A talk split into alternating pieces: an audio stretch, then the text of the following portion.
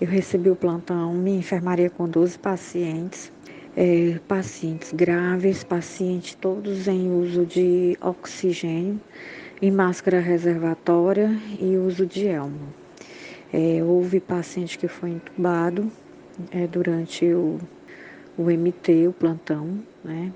Dois pacientes entubados foram transferidos é, para UTI, mas a gente também do outro lado, na outra enfermaria, onde tinha mais de 12 pacientes, cinco pacientes receberam alta para casa.